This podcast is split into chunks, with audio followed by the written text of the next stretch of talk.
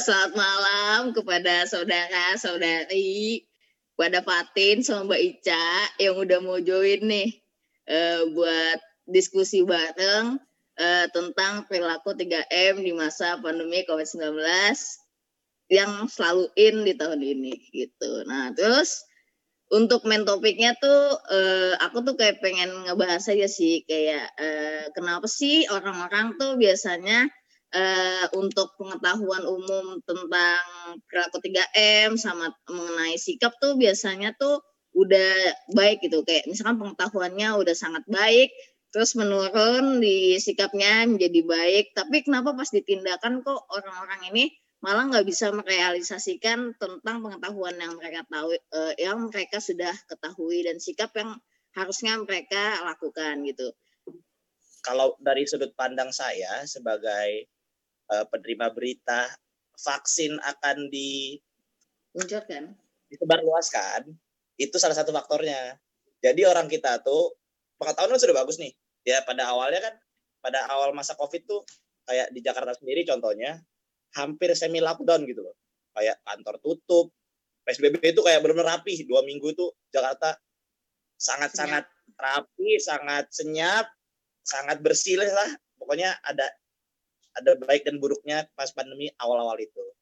Tapi makin ke sini orang-orang makin bodoh amat dan ada tagline terbaru kan yang di Twitter tuh Indonesia terserah lagi setelah periode sebelumnya ya kan. Yeah. Karena ya Eh, orang-orang sulit mempraktikannya. Alasannya tadi salah satunya karena ada berita vaksin. Kedua, eh, di balik berita vaksin karena adanya stigma kalau eh, kalau ini apa mereka tuh merasa kalau si COVID itu adalah sebuah mitos belaka gitu loh. Kayak bukan hal yang valid gitu, kayak sebuah konspirasi. Itu yang kedua. Jadi di balik mereka mengetahui bahayanya COVID, tapi mereka tuh masih menangkal kayak ah sebenarnya COVID ini mah nggak ada. Ngapain gue ambil pusing? Udah gue stay kayak biasanya aja. Itu. Dan yang tiga nih menurut sudut pandang saya itu karena orang itu kan uh, habitnya kan sulit ya yang biasanya temu kangen dua minggu sekali terus ngobrol deket tatap muka sharing-sharing tiba-tiba adanya covid nggak bisa melaksanakan hal, hal yang seperti itu.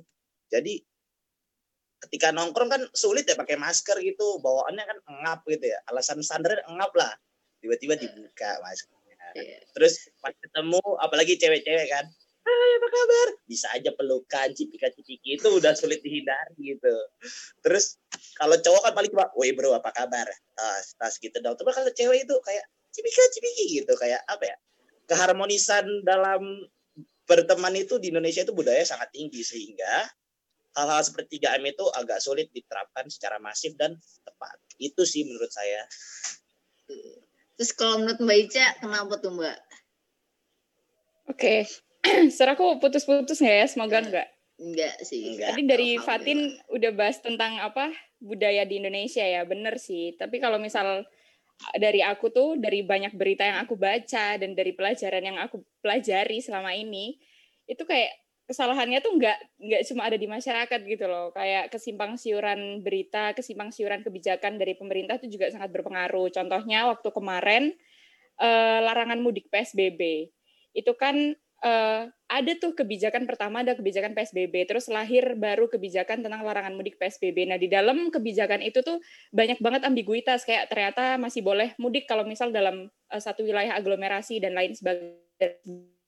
Terus kemudian kebijakan antar wilayah tuh kayak uh, masih simpang siur apalagi kemarin ada pernyataan dari uh, RI 1 yang bilang nggak uh, boleh mudik tapi boleh pulang kampung kayak gitu-gitu tuh. Yang kayak gitu-gitu tuh yang kayak menurut aku tuh semuanya tuh nggak nggak melulu tentang masyarakat. Karena perubahan perilaku itu harus didorong dari banyak aspek. Karena emang nge, apa ya ngubah budaya ngubah perilaku seseorang tuh emang susah banget.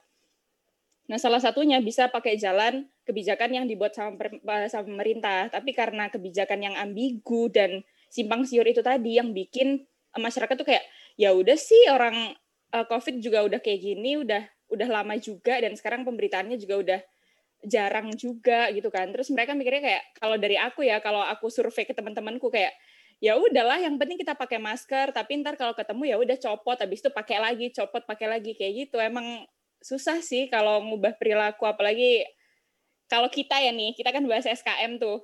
Kalau aku sosialisasi ke teman-teman aku sendiri yang bukan anak kesehatan aja susah banget sih kalau dari kalian mungkin kalau misal ngobrol sama teman yang bukan kesehatan gimana coba jadi kalau dari aku sendiri ada faktor dari lingkungan banget yang masuk aku tapi ada aku juga yang emang kayak tradisinya kayak gitu dan aku nggak enak sih buat ngelanggar eh, tradisi yang ada di situ gitu kalau aku gitu. Bener sih, nah, kayak sama aja sebenarnya karena kalau di lingkungan keluarga pasti kayak gitu-gitu juga sama. Nah, di ada kalau dari Fatim di artikel tuh bilang susahnya susahnya kita menerapkan 3M terutama dalam menjaga jarak itu adalah karena ini orang Indonesia itu suka menjaga perasaan sehingga jarang secara langsung meminta seseorang itu untuk menjaga jarak gitu loh. Ini artikel yang aku baca dari Nusantara, artikel Nusantara. Pertanggalnya nggak tahu tanggal berapa. Tanggal 16 November per hari ini baru saya keluar.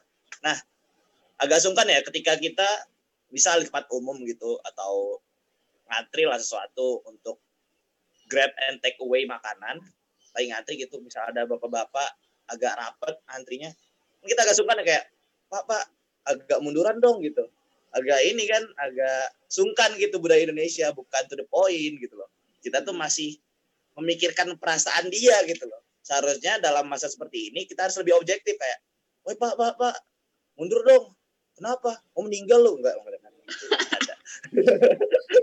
mundur dong pak ada ini ya kita harus mencegah agar terhindar dari virus jarak sekian gitu kalau misal jelaskan secara pelan-pelan mungkin akan lebih uh, masuk ke orang-orang yang kita tegur gitu.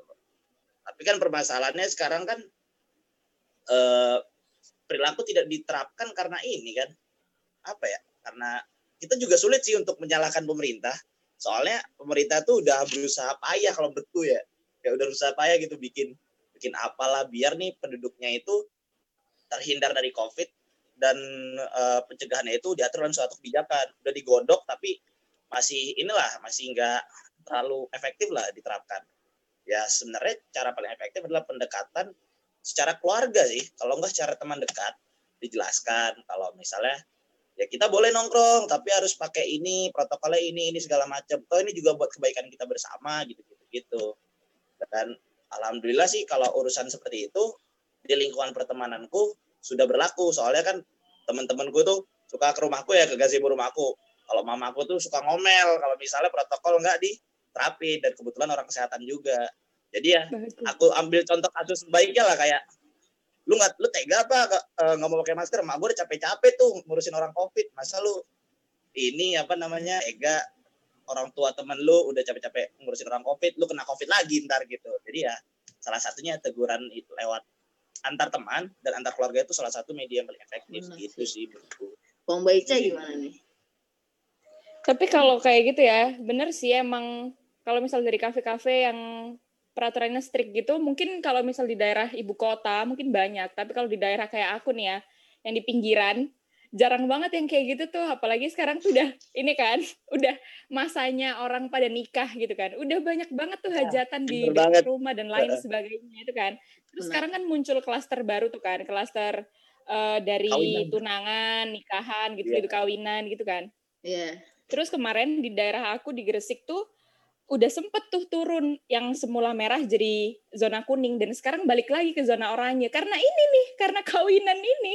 Nah itu kan kemarin tuh juga apa ya dari keluargaku sendiri kayak ada tuh keluargaku yang nikah. Terus aku ya aku udah berusaha menasehati tapi ya namanya juga ya orang itu kan emang susah ya dikasih tahu iya. apalagi pada pada saat hari bahagia gitu kan ya udah sih aku tapi dari aku sendiri aku tetap uh, menerapkan protokol kesehatan terus aku uh, setiap ada orang yang masuk pasti aku uh, jadi aku suruh cuci tangan kan orang pengen masuk ya? Sih.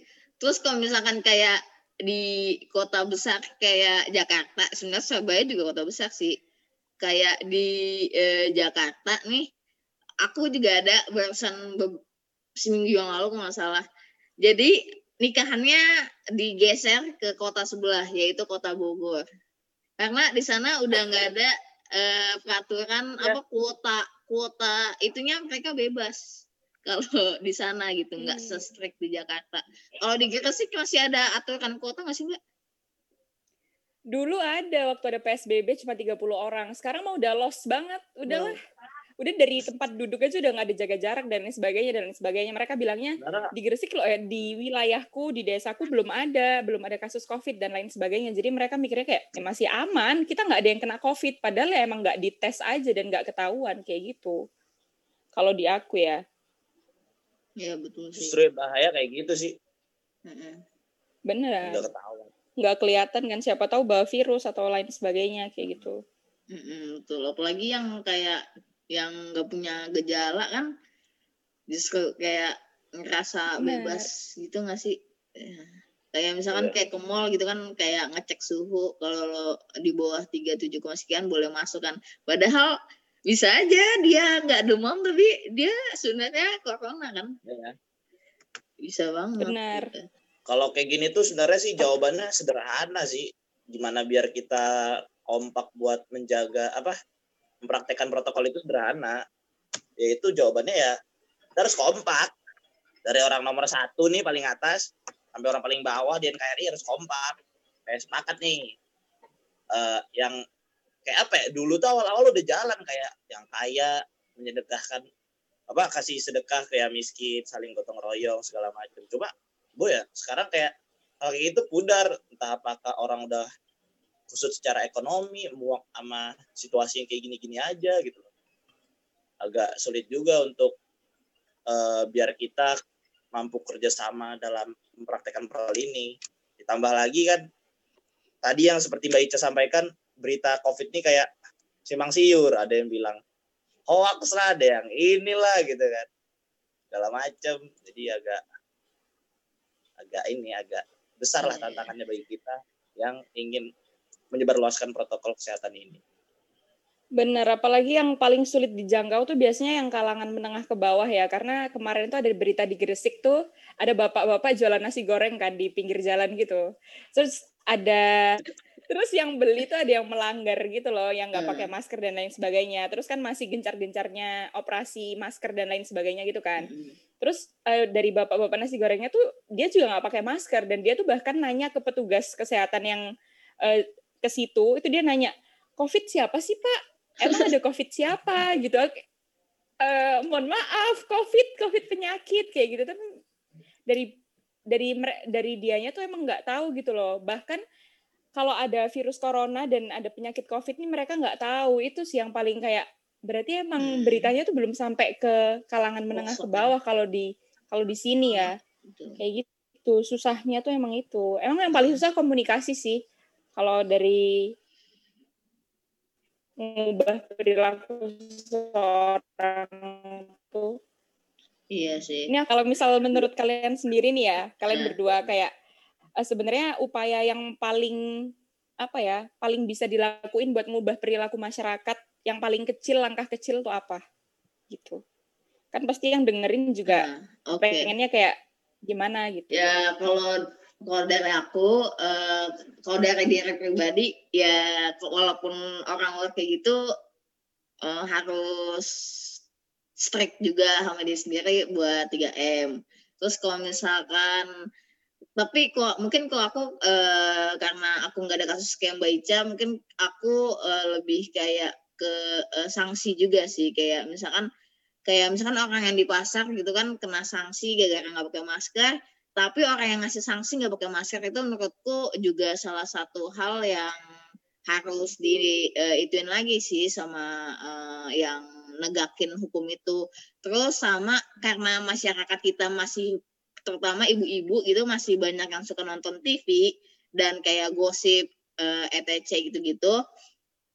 Nah eh, aku juga berharapnya kayak mungkin eh, mereka juga lebih bisa apa ya matuhin kayak atau enggak kayak ngevlog-vlog orang kan kayak udah banyak yang liburan, udah nggak pakai masker, udah bodo amat, udah yang party sama teman-temannya, bla bla bla. Dan itu dilihat sama orang-orang gitu yang mana apalagi kalau misalkan kok TV sasarannya mungkin ibu-ibu, bapak-bapak, tapi kalau misalkan vlog atau Instagram kan sasarannya ya dari anak baru metek, eh, anak SD, sekarang anak SD kelas 3 udah main Instagram, sampai uh, yang remaja nih sampai yang sekitar kita nih masih in banget di uh, masih in banget di media sosial. Kalau aku lebih kayak gitu sih. Jadi ya saling menginfluence sesama aja sih kalau aku kayak gitu.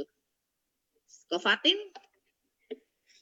Kalau aku ya uh, sebenarnya mirip-mirip juga apa yang disampaikan sama Tasya. Caranya ya dari kecil dan kita berharap dari langkah kecil menjadi suatu hal yang besar gitu kan. Jadi zaman sekarang itu udah nggak bisa lagi kayak kalau menurutku sanksi itu udah bukan suatu langkah yang efektif lah.